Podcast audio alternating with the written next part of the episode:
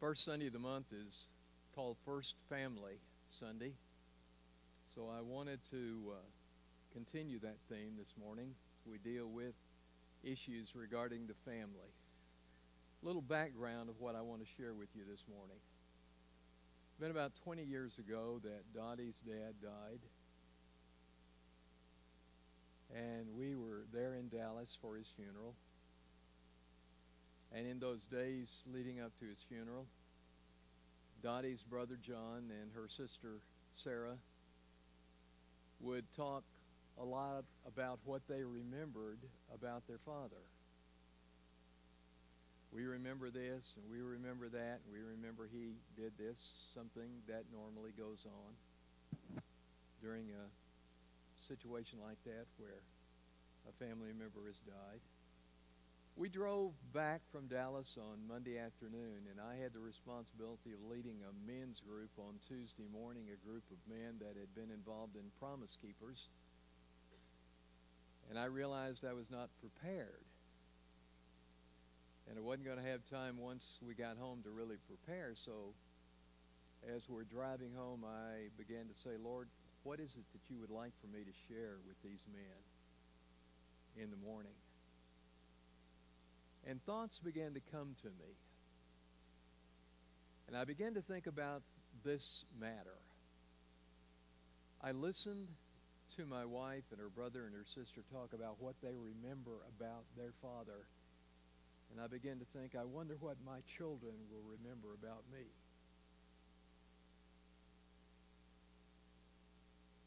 So my thoughts then went to the things that I would like for them to remember about me. Now, what I'm going to share with you this morning is not something that I think they will remember, but this is what I would like for my children to remember about me. And you can ask yourself the same question. What would you like to be remembered for when you leave this life? Number one, I'd like for them to remember me as one who could admit when I was wrong.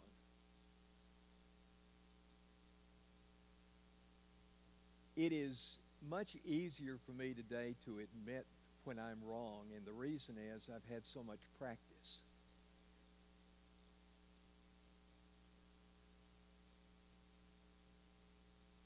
I would like for them to remember me as one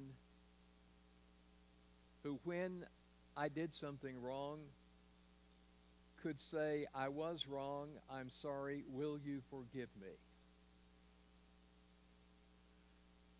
And say that to my children. When I've been wrong with my children, to be able to say to them, I was wrong, will you forgive me? Oh, you shouldn't be doing that. That's a sign of weakness. Really?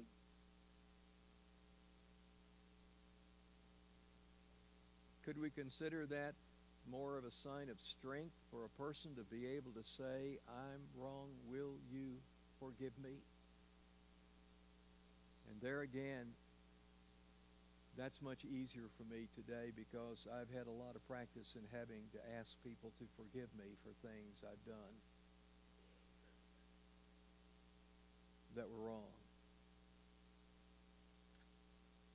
There was a time several years ago when God really began to deal with me about people that I had wronged in my life and how I needed to make those things right. And it took me about two years to find everybody that I'd wronged and ask them to forgive me.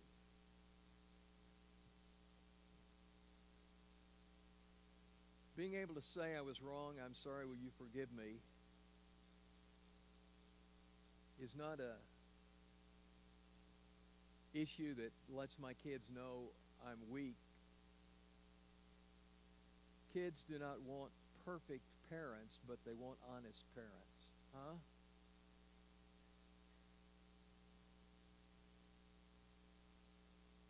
Apostle Paul said, I've learned that when I'm weak, then I'm strong, but when I think I'm strong, boy, I'm weak.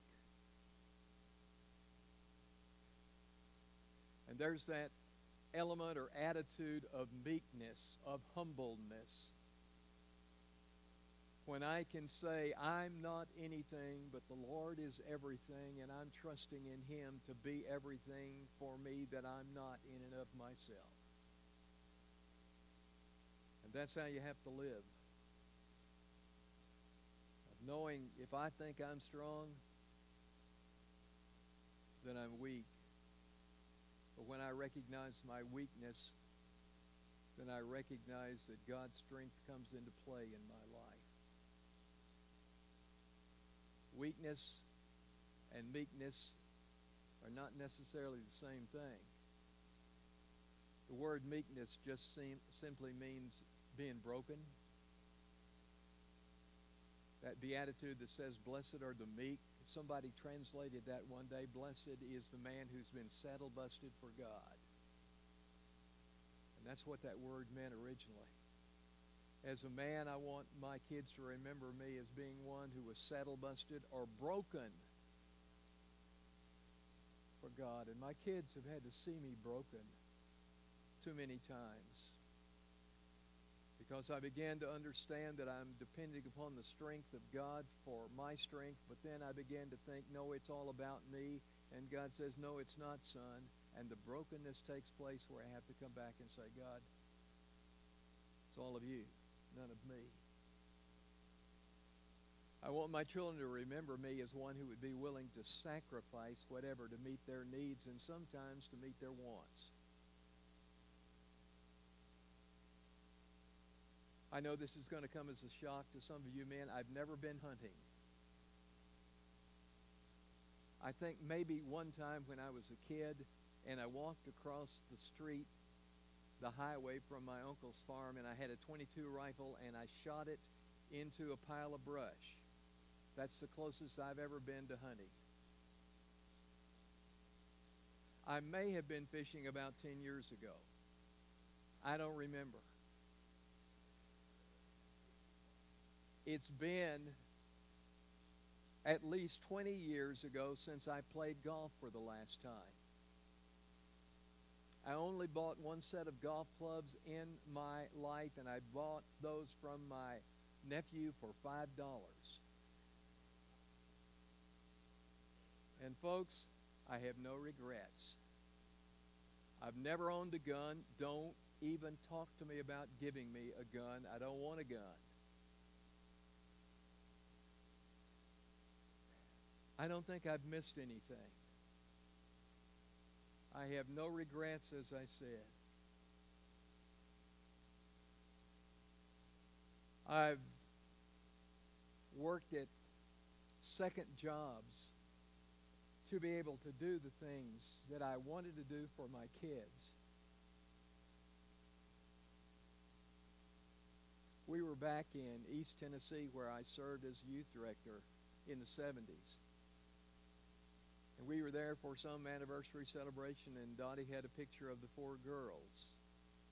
And one of my uh, kids that was in our youth group then had become an orthodontist, and she showed him the picture of these girls, and I was not prepared for the response that I got. Hadn't even thought about it. He looked at that, and the first thing he looked at was their teeth.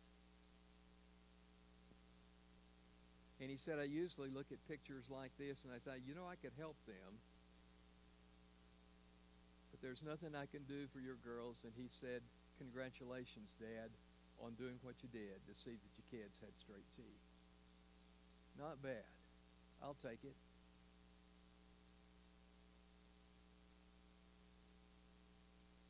I've enjoyed doing what I've done to provide for my children.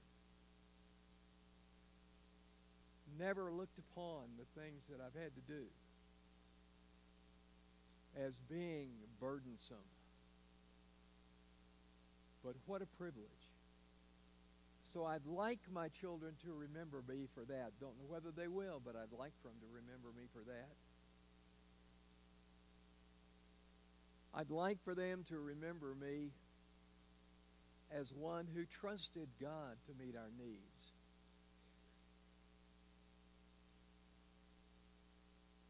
I'd like for them to remember me as one who was trying to learn what it meant to live by faith.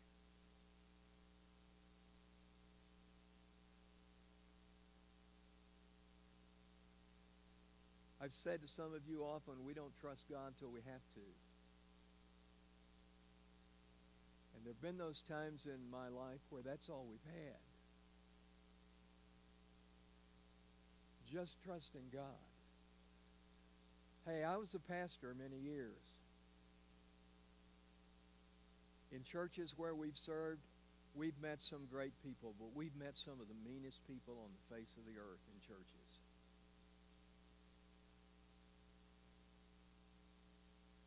And many of them would pray a prayer like this God bless our poor little preacher and help us keep him poor.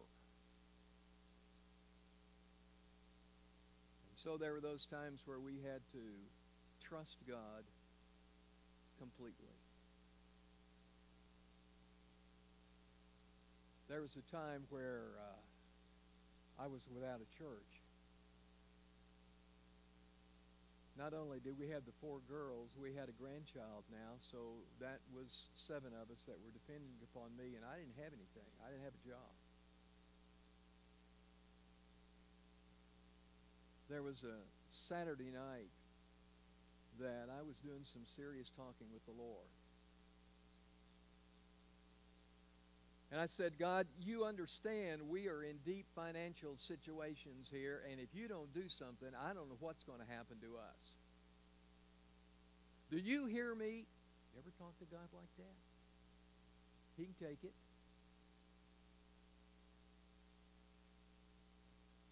I need a sign. I need you to show me that you're going to take care of us. And I mean, you need to do it.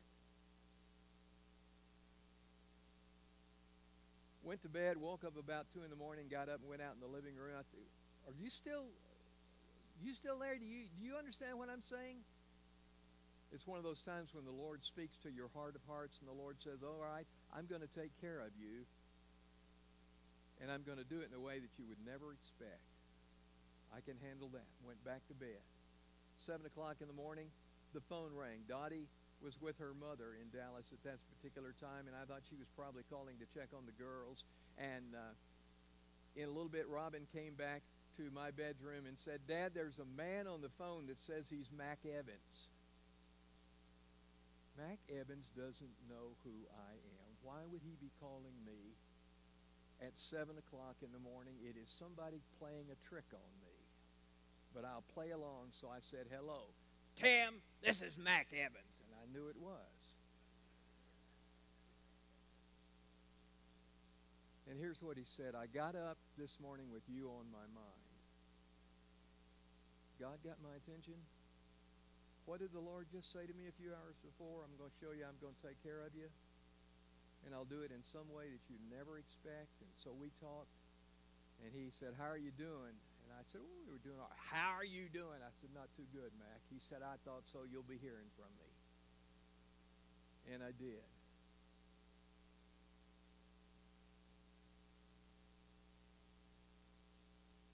And I learned about trust. And I want my kids to remember me as one who trusted God. I'd also like my kids to remember me as a man of integrity. Simple definition of integrity is what? doing what is right. Biblical integrity is doing what is right according to Scripture. And I share with you this morning, folks, that I know more about what integrity means today than I did six weeks ago.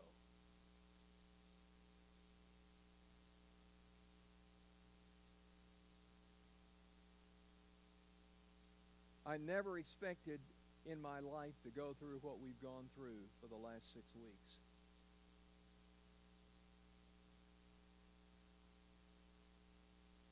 And I know there are people that ask, Are you sorry you got into it? No. Why? Because from the very beginning, I sensed God's call on my life to be involved in this, and as such, I'd do it all over again. Outcome wouldn't be any different, but I'd do it all over again. And I've come to understand, folks, the greatest compliment you can ever pay a person is to say that person is a person of integrity.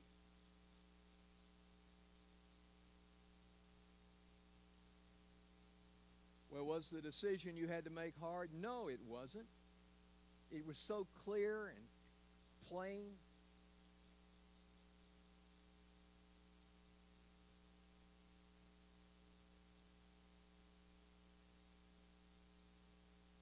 I want my kids to remember me as one who hurt when they hurt.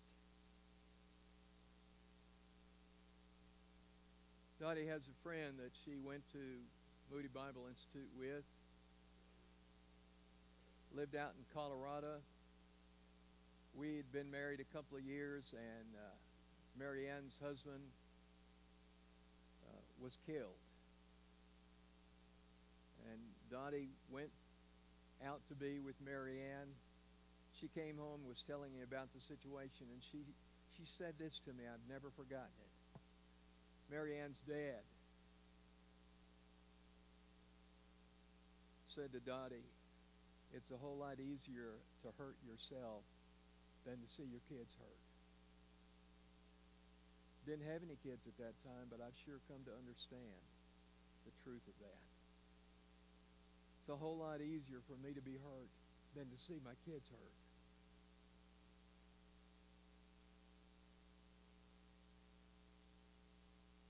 And I'd like for them to remember me as one who hurt when they hurt. I'd like for my kids to remember me as one who loved what they loved. Four girls, all of them love dogs. I think at present there are nine granddogs.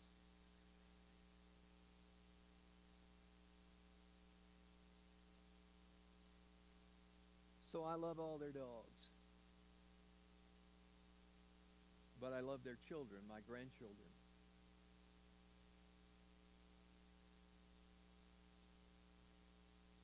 And I want to be sure that my children understand how much I love their children. I'd like my children to remember me as one who knew what it was to bless them. Boy, this is a subject that we could spend a whole lot of time on. If it's of interest to you, I'd recommend you get Gary Smalley's book called The Blessing. What do I mean by blessing my children? I mean by looking at each one of them individually as was the practice in the Old Testament. And being able to say to each one individually, I am so proud of you. I love you so much. I thank God that God gave you to us. Opposite of blessing is what? Cursing. Job 19:2 Job said to his three friends, How long will you vex me in my soul and break me to pieces with your words? You understand how painful words can be? Do y'all remember the little saying we had when we were growing up? Sticks and stones will break my bones, but words will never hurt. Is that true? No. Words hurt. Words hurt. Proverbs 18:21, death and life are in the power of the tongue. You bless your children, you can curse them. That doesn't mean say damn you or anything like that.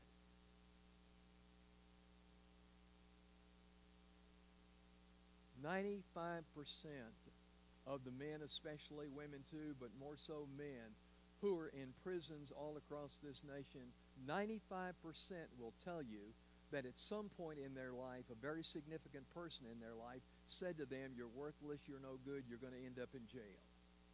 That's cursing.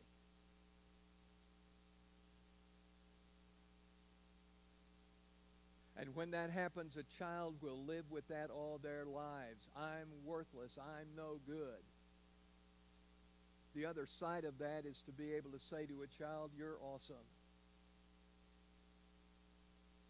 I love you. I'm so proud of you. I'm better at doing this with my grandkids than I was with my own kids. But I try to take every opportunity and every advantage I have with my grandchildren to say, I'm proud of you. I love you. What an incredible kid you are.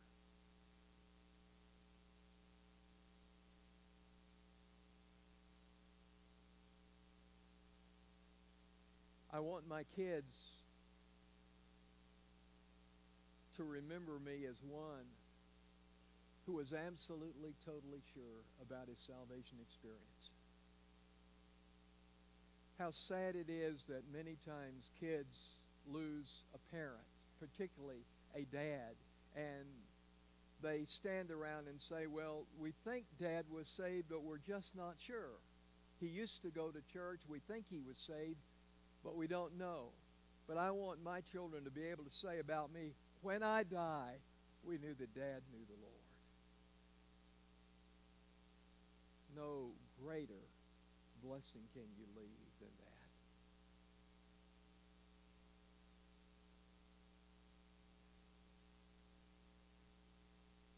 But I'd like my children to remember that even though I might not be able to leave them much of an inheritance in money, I can leave them an inheritance in answered prayer.